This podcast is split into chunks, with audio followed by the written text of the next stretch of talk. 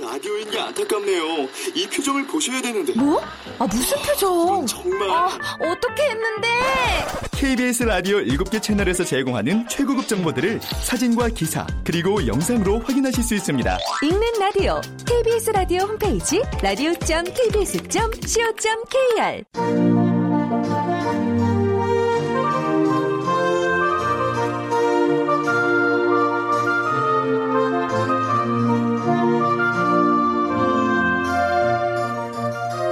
라디오 문학관 한국인이 사랑하는 우리 문학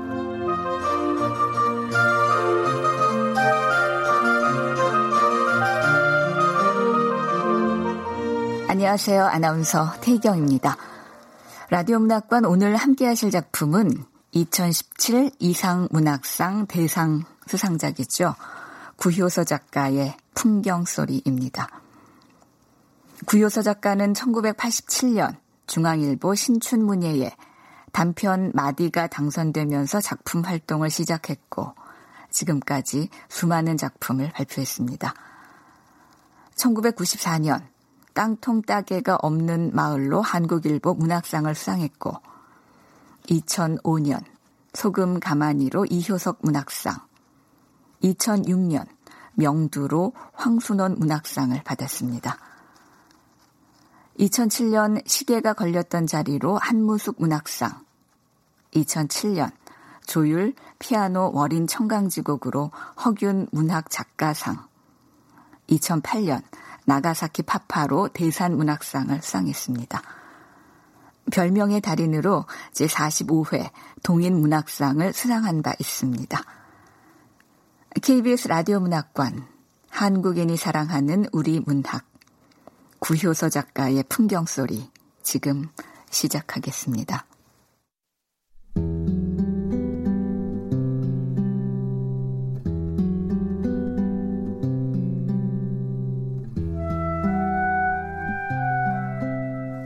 풍경소리 구효서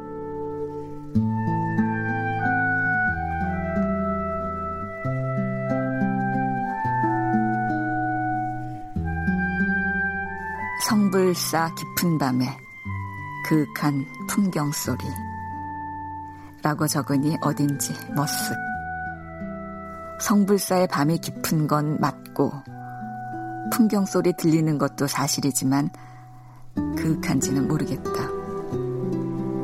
성불사에 온 지 사흘이 지났다. 달라질 때도 된 건가? 뭔가 달라질 거라고 했다. 달라지고 싶으면 성불사에 가서 풍경 소리를 들으라고 서경이가 말했다. 미화는 오늘도 노트에 쓱싹쓱싹 적었다.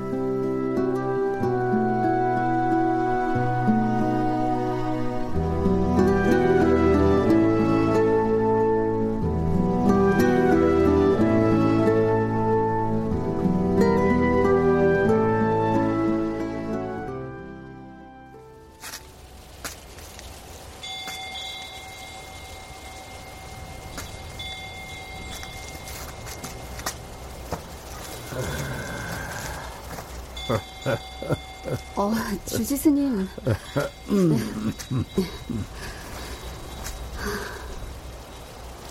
주승은 유사체 퇴마루에 미화와 나란히 앉아서 분황 사탑을 바라보았다. 분황 사탑 꼭대기는 푸르디 푸른 하늘이었다. 형광등 켜고 써도 돼요. 얼마든지. 음, 괜찮아. 이 형광등이요? 어, 방 천장에 달린 거 형광등이잖아요, 그거. 형광등. 형광등이 없다면 그만이지만은 어, 있는데 켜지 않을 까닭이 없잖아요. 절이라고 밤에는 불 다 끄고 자고 그러지는 않아요. 네. 저 그런데 쓰는 데는 촛불이 좋아요. 네. 형광등을 켜면 창살문에 바깥의 풍경 그림자가 비치지 않았다. 촛불을 켜면 창살문에 풍경 그림자가 어른거렸다. 이 말을 미화는 하지 않았다. 솔바람이 불었다. 미화의 긴 머리카락이 날렸고 주승의 흰 눈썹 끝이 흔들렸다. 요즘은 다들 노트북 컴퓨터던데 객실은 스프링 노트를 쓰네. 아, 수첩인가? 노트북 컴퓨터는 네 갖고 오지 않았어요. 그렇군. 이 노트는 감촉 때문에 샀어요. 가, 감촉? 종이 두께, 감촉 그런 거요. 연필로 쓰면 슥싹슥싹 작은 톱질할 때 나는 소리가 나고요. 아, 그런가. 작은 톱. 네, 아주 작은 톱. 그런 게 있다면요. 음, 노트북 컴퓨터라면은 그래 슥싹 슥싹 뭐 그런 소리가 나지 않겠지. 네, 안 나요.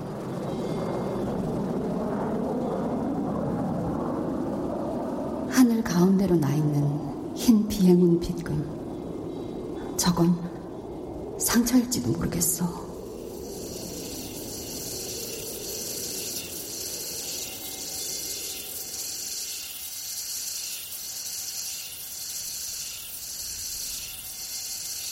미화와 주승은 한동안 쓰르라미 소리에 묻혀 있었다. 사람 죽여요? 네? 소설 같은 거 쓰는 거 아닌가요? 아, 그, 글쎄요. 소설? 이게 소설인가? 소설을 모르니 소설이 아니라고 할 수도 없고, 이럴 때 글쎄요라고 대답하길 잘했어. 아, 안 죽여요, 사람. 네, 저는. 그런 소설도 있어요? 네? 죽이지 않는 소설. 모르겠지만, 되지 않을까요? 죽이지 않아도 소설이? 핸폰도 안 써요? 써요. 근데 안 쓰기로요. 여기 있는 동안은. 네. 부재 중 전화가 그래 분황사 탑처럼 쌓였을 거야. 그걸 알지만 난 전원을 켜지 않고 있지. 아, 하늘은 높고 성불사는 편하니까.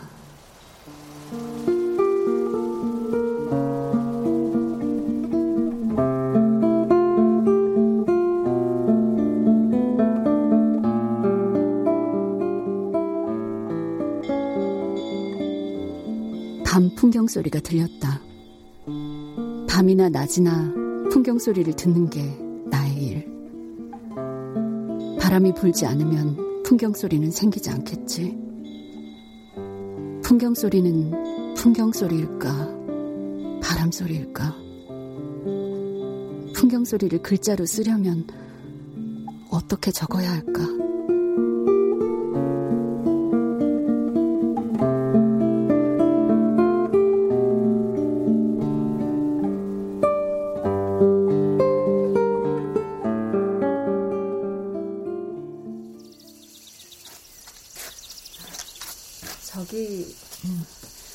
커피 같은 것도 되나요? 되다마다요.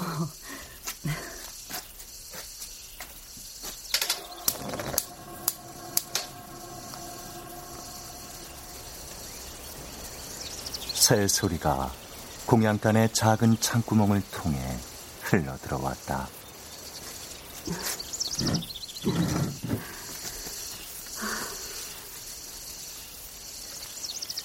미화는 자작나무 식탁에 앉았다. 앉아서 미화는 새 소리와 스르라미 소리와 바람 소리를 들었다.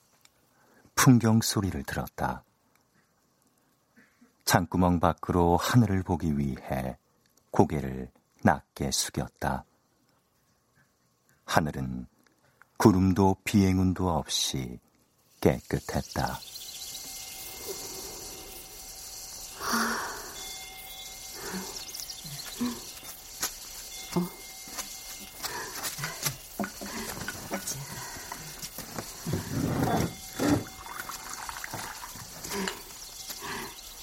잘 마시겠습니다. 절에서 커피가 될까 싶었거든요.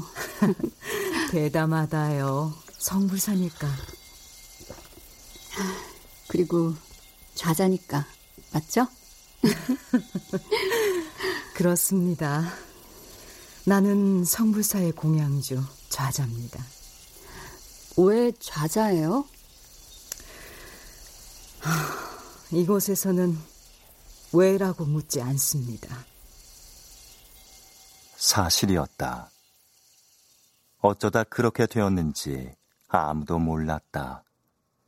하지만 성불사에 오는 사람들은 왜라는 말을 빼고도 모든 대화가 가능하다는 것을 금방 알아차렸다.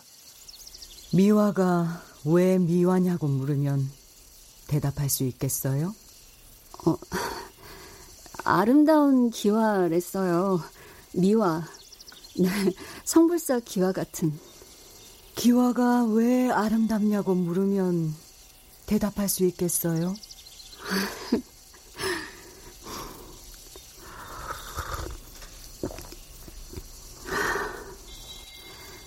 차가 맛있네요, 정말. 실실. 어, 중국 사람이에요? 그래서 좌자였던 거예요? 아, 제가 또 오버했군요. 미안해요, 좌자. 그런데 참 이상해요, 좌자. 뭐가 이상합니까? 저 여기 온 지 사흘이 되었는데요. 그랬지요, 사흘. 어디서 왔냐고 묻는 사람이 하나도 없어요. 어, 그랬던가요? 그랬어요. 주지스님, 수봉스님, 영차보살, 좌자 모두 왔나보다, 가나보다. 그랬던가요? 뭘까요? 궁금해하지 않는 건. 그리고 궁금한 거 또 있어요. 뭔가요? 왜라고 묻고 싶을 땐 그럼 어떻게 해야 하나요? 그렇군. 네? 그렇군. 아, 왜라고 묻는 대신 그렇군요. 네, 그래요.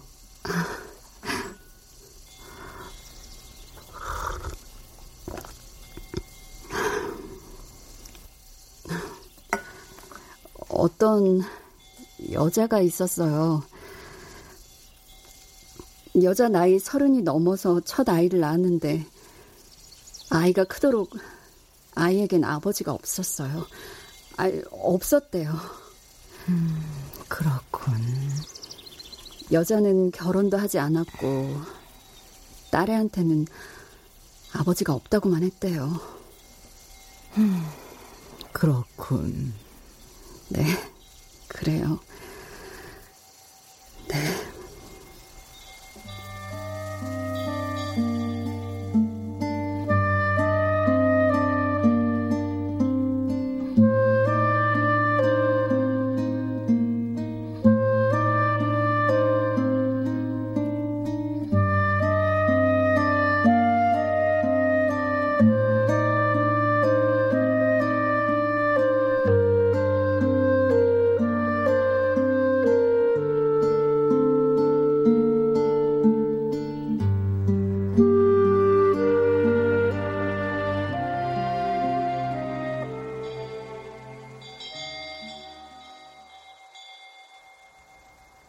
객실에 엎드려 촛불을 끌어당기고 풍경 소리를 듣거나 풍경 소리에 대해 쓰면서 나는 창호지에 비치는 풍경의 그림자를 바라보았다. 달빛에 젖은 창호지는 푸르렀고 풍경의 검은 윤곽은 또렷했다. 서경이가 떠올랐다. 달라지고 싶으면 성불사 풍경 소리를 들어. 나는 풍경 소리에 점점 익숙해져 갔다. 좌자, 엄마와 같은 임진생 용띠. 좌자를 볼 때마다 엄마에 관한 뭔가를 문득 짐작해낼 것 같았으나 금방 막막해졌다. 엄마는 좌자와 너무 다른 사람. 엄마는, 엄마는 말과 동작, 동작과 동작 사이의 틈이 비정상으로 비대해진 사람. 미혼모라고 하면 될 것을 나는 좌자에게 그런 식으로 말했다. 여자의 딸은 24살이 되어 상경에서 나노블록 회사에 취직했대요. 여자는 딸을 낳아 키운 충청북도 영동에서 여전히 살았고. 딸이 혼자서 심심하지? 라고 물을 때마다 여자는 무슨 소리를 상철이가 있잖니? 라고 말했대요. 상철이요? 상철이는 뜨거운 양철 지붕에서 굴러떨어진 고양이 새끼예요. 여자가 양철을 왜 생철이라고 생각했는지 생철이 어떻게 해서 상철이 됐는지는 몰라요. 그렇군.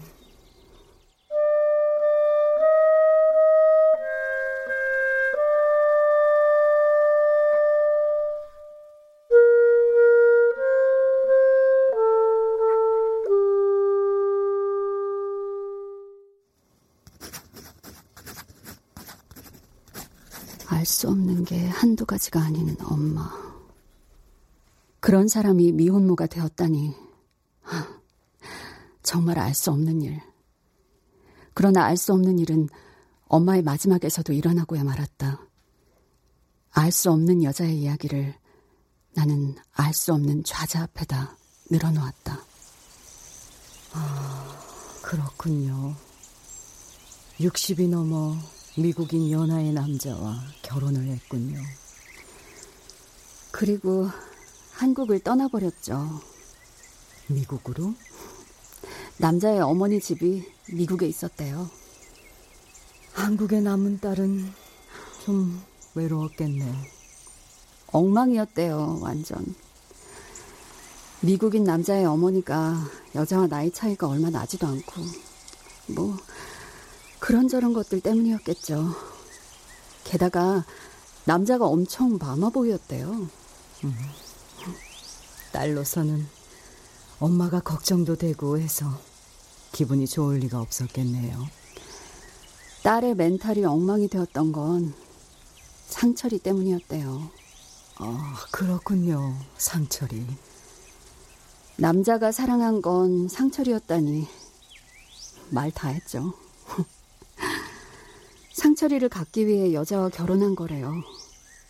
그런데 여자는 그걸 알고도 남자와 결혼했대요. 두 사람이 한 고양이를 너무 좋아해서 고양이와 떨어질 수 없어서 결혼의 방식으로 고양이를 공유한 것이라나요? 그렇군요.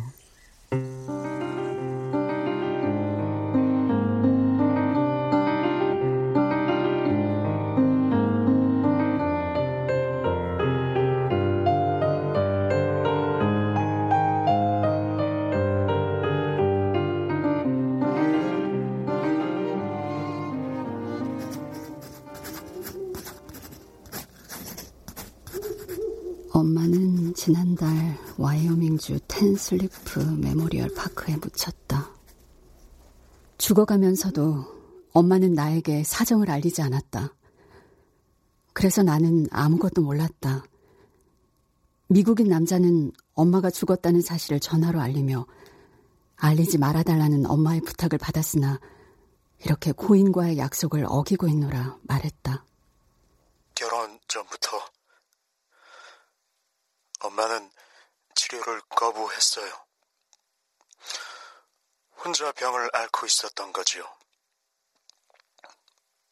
작지만 물빛 맑은 호수가 내려다 보이는 언덕에 누워 있습니다. 남자는 우는지 한동안 말을 잇지 못했다. 나는 어찌해야 할지 몰랐다. 어찌해야 할지.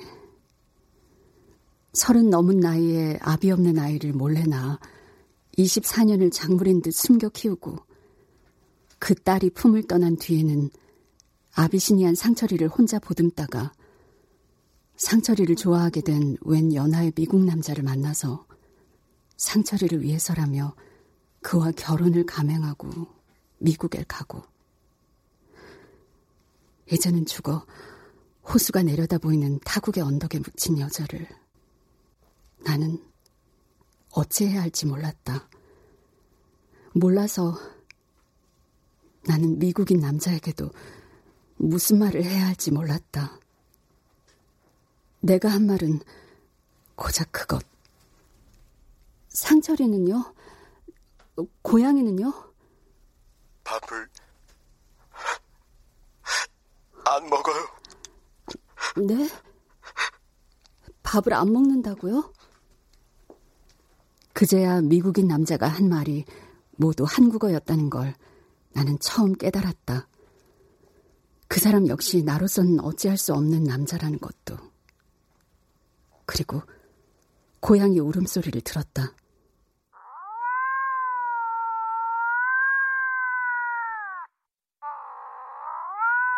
수화기를 통해 들려오는 고양이 울음소리.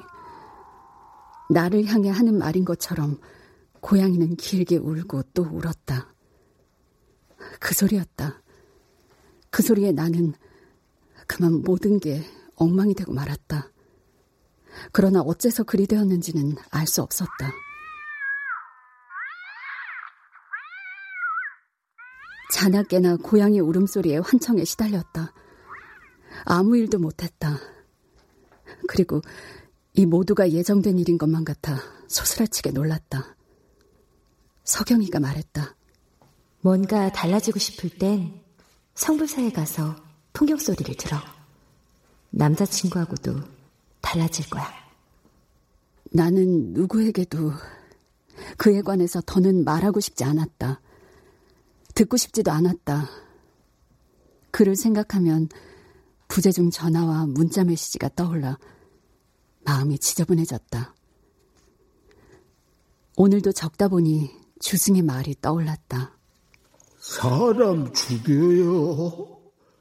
죽이지 않고도 소설이 돼요? 내가 죽인 것은 아니지만, 그리고 내가 쓰는 것이 소설도 아니지만, 오늘 나는 글에다 엄마의 죽음을 넣었던 것이다. 죽음. 누군가의 죽음 없이는 정말 글이라는 건 되지 않는 걸까? 이런 바보 같은 생각을 하다가 내가 이곳에 온 것은 엄마의 죽음과도 관련이 있겠지. 라고 중얼거렸다. 주승의 엉뚱한 질문에 담겼던 뜻이 이것이었을까? 하고.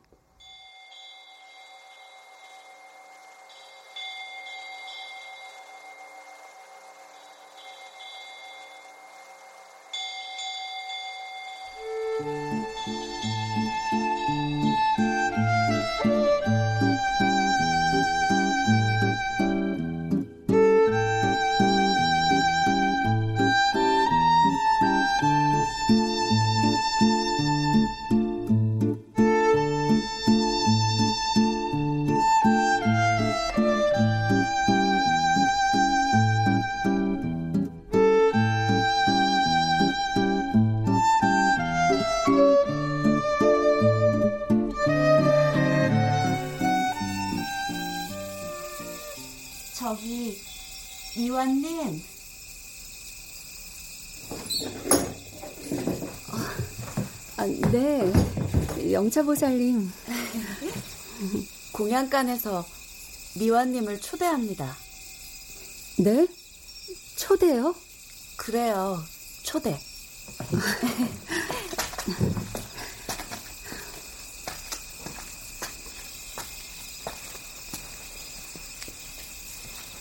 미화가 공양간으로 들어섰다. 그리고 멈칫 놀라섰다. 김이 모락모락 나는 5층짜리 포근한 떡 뒤로 주승과 수봉과 좌자와 영차가 차려 자세로 나란히 서 있었던 것. 워낙 큰 눈을 미화는 더 크게 뜨고 꼼짝없이 멈추어 있었다. 먹음직스런 만찬이 차려진 긴 자작나무 식탁을 사이에 두고 4대1로 마주하는 형국. 그들은 표정을 풀고 미소 지으며 중창단 같은 제스처로 각자 한 손을 쑥 앞으로 동시에 내밀며 어디서 오셨습니까? 어, 네? 어디서 오셨습니까? 서울에서요. 서울에서 온 게 맞나? 객실에서 오는 중입니다. 이랬어야 하는 건가? 아니면 충북 영동? 음, 자, 다 같이 맛있게 먹읍시다. 미화, 많이 먹어요. 떡도 먹고. 천천히 많이 드십시오. 어, 정말 맛있어요. 스님은 맨날 이런 거 드셔서 좋겠다. 밥 먹을 때는 밥 먹는 것만 생각하세요. 네. 호박꼬지도 정말 맛있어요. 어디서 왔냐고? 나는 어디서 왔을까? 엄마, 아버지? 아니면 엄마든 아버지든 나에겐 알 수 없이 아득한 곳. 아, 밥 먹을 때는 밥 먹는 생각만 하랬는데. 오래오래 쉬면서 음, 좋은 거 많이 많이 먹어요. 그래도 될까요, 스님? 음, 아, 없다면 모를까. 영차보살의 음식이 이렇게나 좋고 많은데 하염없이 먹을 수밖에. 그 사는 거 별거 아니오. 그렇게 해요. 얼마든지. 떡과 백김치 영차보살 솜씨입니다. 어. 오늘의 호박꼬지도. 아, 네. 눈을 들어 영차보살을 바라볼 수밖에. 그제야 영차보살이 미화를 바라보고 있었다는 것을 알았다. 정말 잘 먹겠습니다. 맛있습니다. 진심으로 그녀에게 말하고 싶었으나 미화의 입에서는 다른 말이 튀어나왔다.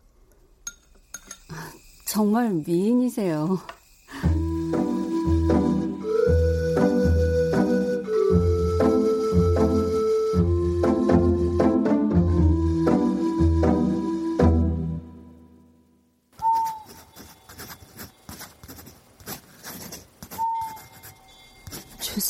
잠이 들고 객이 홀로 듣는구나.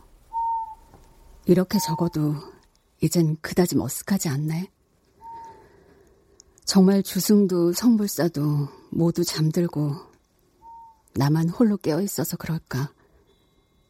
밤이 되면 성불사는 정막에 갇혔다.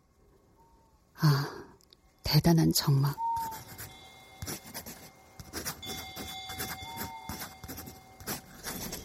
수봉 스님도 주승도 좌자도 모두 잠들고 객실의 작은 촛불만 소리 없이 탔다.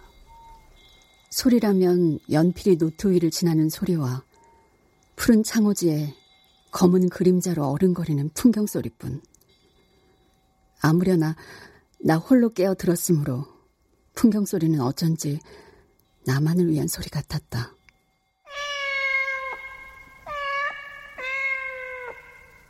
상철이 소리가 전혀 안 들리는 것은 아니었다. 다만 들려도 한결 편해졌다. 상철이에게서 애써 벗어나려 하지 않고 들리려면 들리라지 했더니 소리의 날카로움이 훨씬 줄었다. 풍경 소리가 점점 맑아져서 나는 그 풍경 소리에 더 많은 것들을 의지하게 되었다. 적막한 밤이라서일까 저녁의 일이 오롯이 떠올랐다. 어디서 오셨습니까? 내가 온 곳이 객실이라고 하거나 영동이라고 했다면, 그랬다면 그들의 반응은 어땠을까? 달랐을까? 그런데, 그런데 나는 영동 이전에는 그럼 어디서 온 거지? 엄마는 어디에서 왔던 걸까? 탄생을 캐묻고 원망하고 저항하고 소리를 질러도 반응하지 않던 이승 사람 같지 않던 엄마. 그런 사람이 생크림과 휘핑크림 전문가였다는 건 언제나 수수께끼였다. 엄마는 자주 급한 부탁을 받고 먼 출장길에 나섰다. 그럴 때마다 나는 거대한 레고 무더기와 함께 방에 갇혔다. 24년을 버티게 했던 것이 레고만이었을까? 나는 이 말을 안 할 수가 없네. 좋아. 고백하는 것이다. 나는 누구보다 엄마의 휘핑크림을 좋아했고, 물리지 않았다는 것. 나노블록 업체에 특채되어 집을 떠나게 되었을 때, 나의 시원은 엄마가 아닌 엄마보다 더 먼 곳일지도 모른다는 생각을 처음 했다. 일을 안 하게 된 뒤로는 엄마는 상철이만 키웠지. 나와 레고가 없어진 방에서 엄마와 상철이가 살았다. 그러다 낙엽이 바람에 불려가듯 엄마는 연하의 남자를 만나 상철이와 함께 휙 미국에 갔고 지금은 호수가 내려다 보이는 공동묘지에 누워 있는 것이다.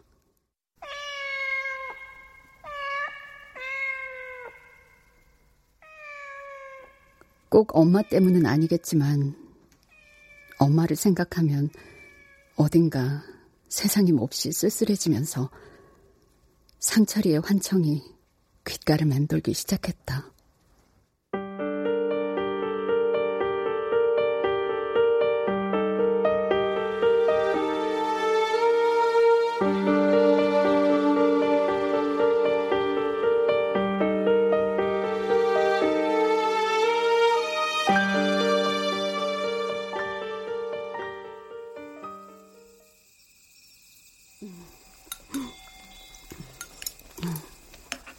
낮에 경찰이 왔었어요.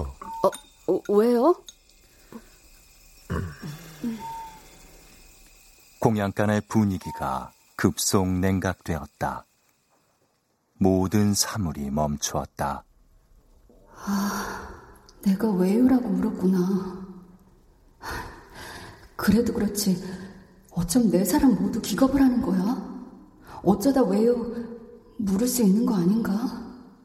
미화는 그들의 뻥한 표정에 그만 짜증이 났던가. 아니다. 짜증은 그에게서 비롯된 거였다. 미화의 남자가 되기에 아무 결격 사유가 없다고 믿는 그. 미화의 생각도 같았다.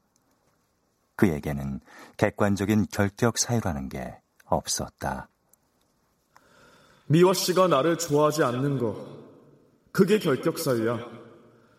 동료 이상으로 나를 받아들일 수 없는 거, 그게 유일한 결격사유라고. 그는 여전히 미화를 따라다녔다. 좋아서 따라다니는 것이라며 따라다니는 것을 혼자 정당화했다. 미화는 그가 자꾸 따라다녀서 경찰에 신고했다. 아, 아, 아, 그렇군요. 그래요.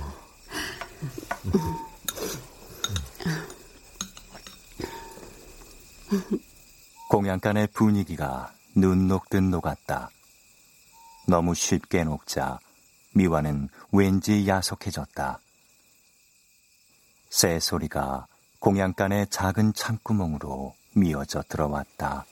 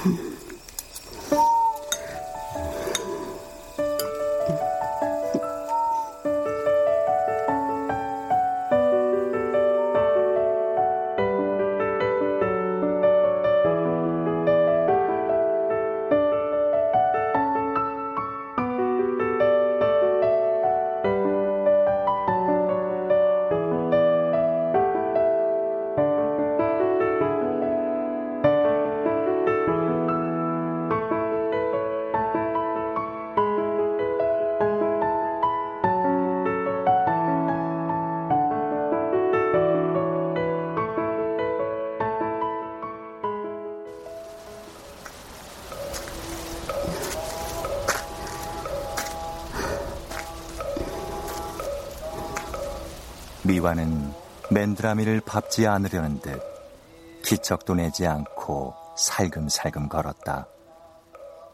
그렇게 걸어 미화는 수봉이 기다리는 대적광전의 북면 추녀 밑에 다다랐다. 없다면 모를까 있는 거니 한번 같이 봅시다. 음. 여기 대적광전 외벽에 있는 이게 시무도입니다. 네. 수봉은 벽면의 시무도를 올려다봤다. 여러 장면이 병풍처럼 이어진 벽화를 미화도 올려다봤다. 천천히 걸었다. 아주 천천히. 그리고 대적광전 외벽의 삼면을 다 돌아 열 장면 중 마지막 벽화에 다다랐다. 내내 아무 말씀 안 하시네요. 아무것도 묻지 않았으니까요. 아무것도 모르니까요. 그냥, 음, 보기만 하면 되는 그림입니다.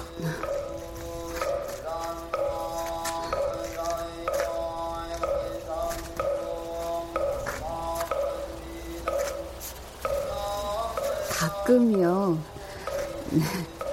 가끔 그런 생각을 했거든요. 수봉 스님이 목탁 치면서 보광월전 묘음 조낭불을 연호할 때 말인데요. 보광월전 묘음 조낭불이라고 했잖아요. 언제나 경구의 끝을 이루 길게 끌며 끝내잖아요, 스님은. 아, 네. 보광월전 묘음. 밝은 달빛 아래 묘음이라는 뜻인데요. 어, 묘음? 어, 고양이 소리? 고양이 소리 붙여라고요? 고양이 소리도 묘음이지만 여기서는 묘한 소리라는 뜻이에요. 묘음. 소리가 부처구나. 소리에 부처. 모든 소리의 근원 같은 거 아닐까요? 들을 수는 없지만 들을 수 있는 모든 소리를 들을 수 있게 하는 소리.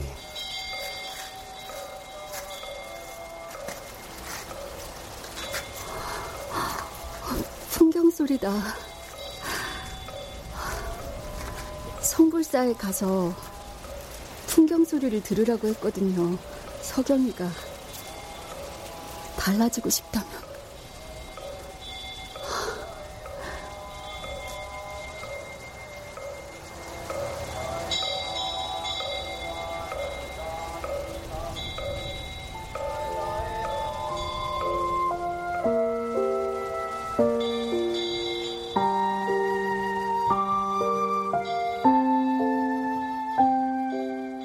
풍경 소리가 들렸다.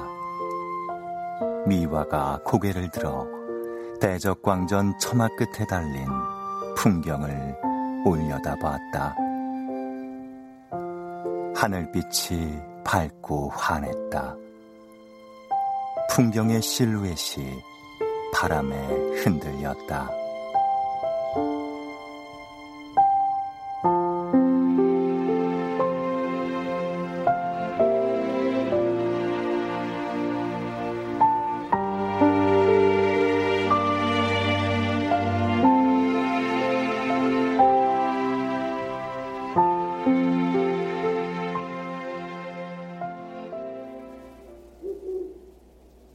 주승도 수봉도 좌자도 잠든 성불사. 바람 한 점 없는 달빛만 고요했다.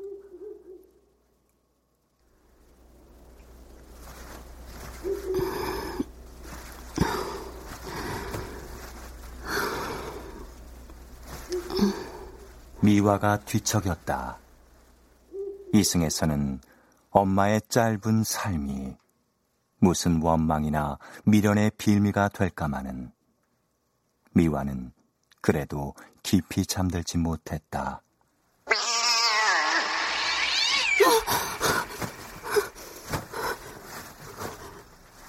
미화는 헉 소리를 내며 잠에서 깨어났다. 승과 승을 가르는 찰나의 소리. 상체를 일으켜 세운 것도 찰나였다. 발딱 일어나 앉은 그녀의 몸이 활시위처럼 팽팽해졌다. 잠결에 내몰린 곳이 어떤 시공인지도 모른 채 미화는 팽팽했던 몸을 벌벌 떨었다.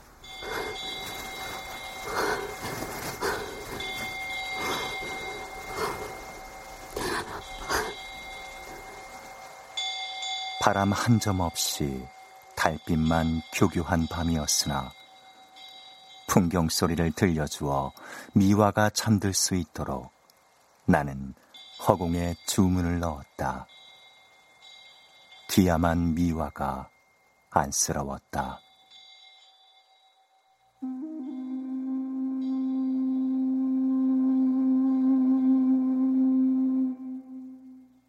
객실 창호지문에 어린 푸른 달빛.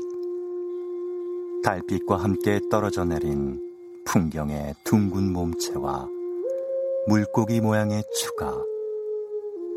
푸른 창호지에 검은 윤곽으로 또렷이 박혔다. 바람이 없는 한밤중이었으므로 그림자는 꼼짝도 하지 않았다. 꼼짝도 하지 않았으나 풍경 소리가 울리기 시작했다.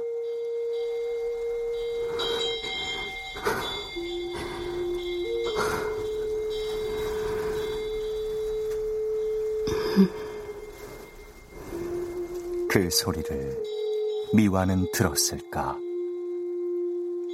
미화의 상체가 풀썩 고꾸라졌다. 그녀가 다시 깊은 잠에 빠진 뒤로도 풍경 소리는 한동안 그치지 않고 홀로 울었다. 성불사 깊은 밤에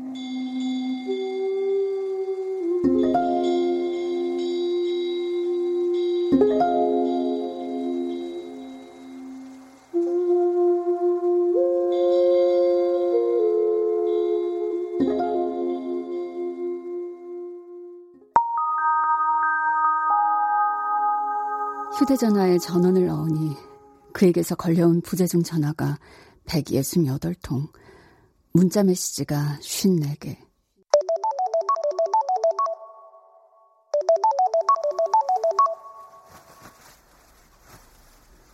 여보세요? 나야, 미화. 이제 전화 받네? 너 나한테 이럴 수 있어? 이래도 돼? 들어줄 테니까 말해봐 어디 이러는 이유든 사정이든 심리든 네가 무슨 일로 괴롭다면 그거 가장 잘 해결해줄 유일한 사람이 바로 나야 나 그건 몰라? 아, 정말 정말 몰라서 그래? 야, 어떻게 이제야 전화를 받냐? 나를 설득할 수 팽나무 아래서 나는 그의 전화를 받았다. 그의 말은 내가 팽나무 이파리를 다 살 때까지도 끝날 것 같지 않았다. 나는 오래오래 기다려 그에게 말했다. 그러니까 할 수 있다면 나를 설득해 보라고. 이제야 알겠어. 뭘? 네 소리를 들으니 알겠어. 소리? 어, 소리. 어떤 소리? 안 되겠는 소리. 뭐? 소리를 들으니까 안 되겠다는 생각이 들었어. 왜? 왜냐고? 어, 왜? 내 소리가 안 들려? 무슨 소리야? 들려? 내 소리가 안 들리지? 아, 들린다니까. 내 소리가 안 들리는 모양이네. 뭐? 야, 들려, 들린다고. 너, 너, 너 미쳤어? 저, 씨, 미아 씨, 끊지 마, 끊지 마, 어? 나는 귀에서 휴대전화를 천천히 내렸다. 통화 종료를 누르고 전원을 껐다. 주승과 좌자가 나무 벤치에 앉아 바라보곤 하던 허공으로 눈을 돌렸다.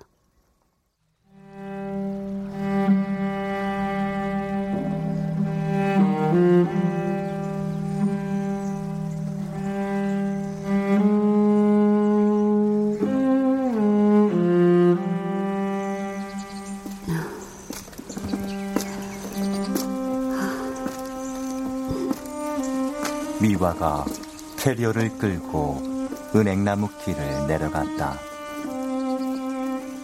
그녀가 올 때와 다름없이 그녀가 떠나는 지금도 성불사는 가을 한복판이었다. 허공을 날아온 몇잎의 삼복꽃 단풍이 물결 자국 사이사이에 내려앉았다.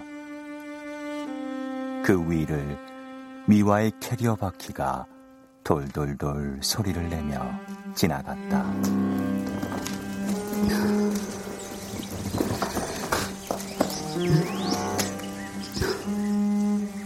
나는 잠시 멈추어 왔던 길을 돌아보았다. 언젠가 다시 오겠습니다. 두 손을 모아 그쪽을 향해 합장을 했다. 캐리어 손잡이를 최대한 늘려잡고 돌아섰다. 가야 할 길이 내 앞에 나른하게 놓여 있었다. 햇살로 한 차례 심호흡을 하고 발을 내디뎠다.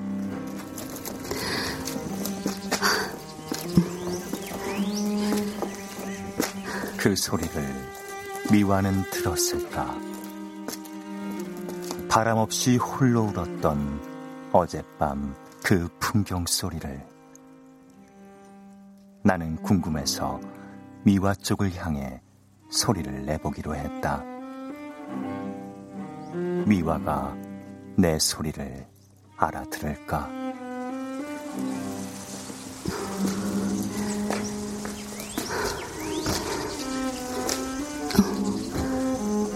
발을 내딛는데 뒤에서 소리가 나에게 물었다.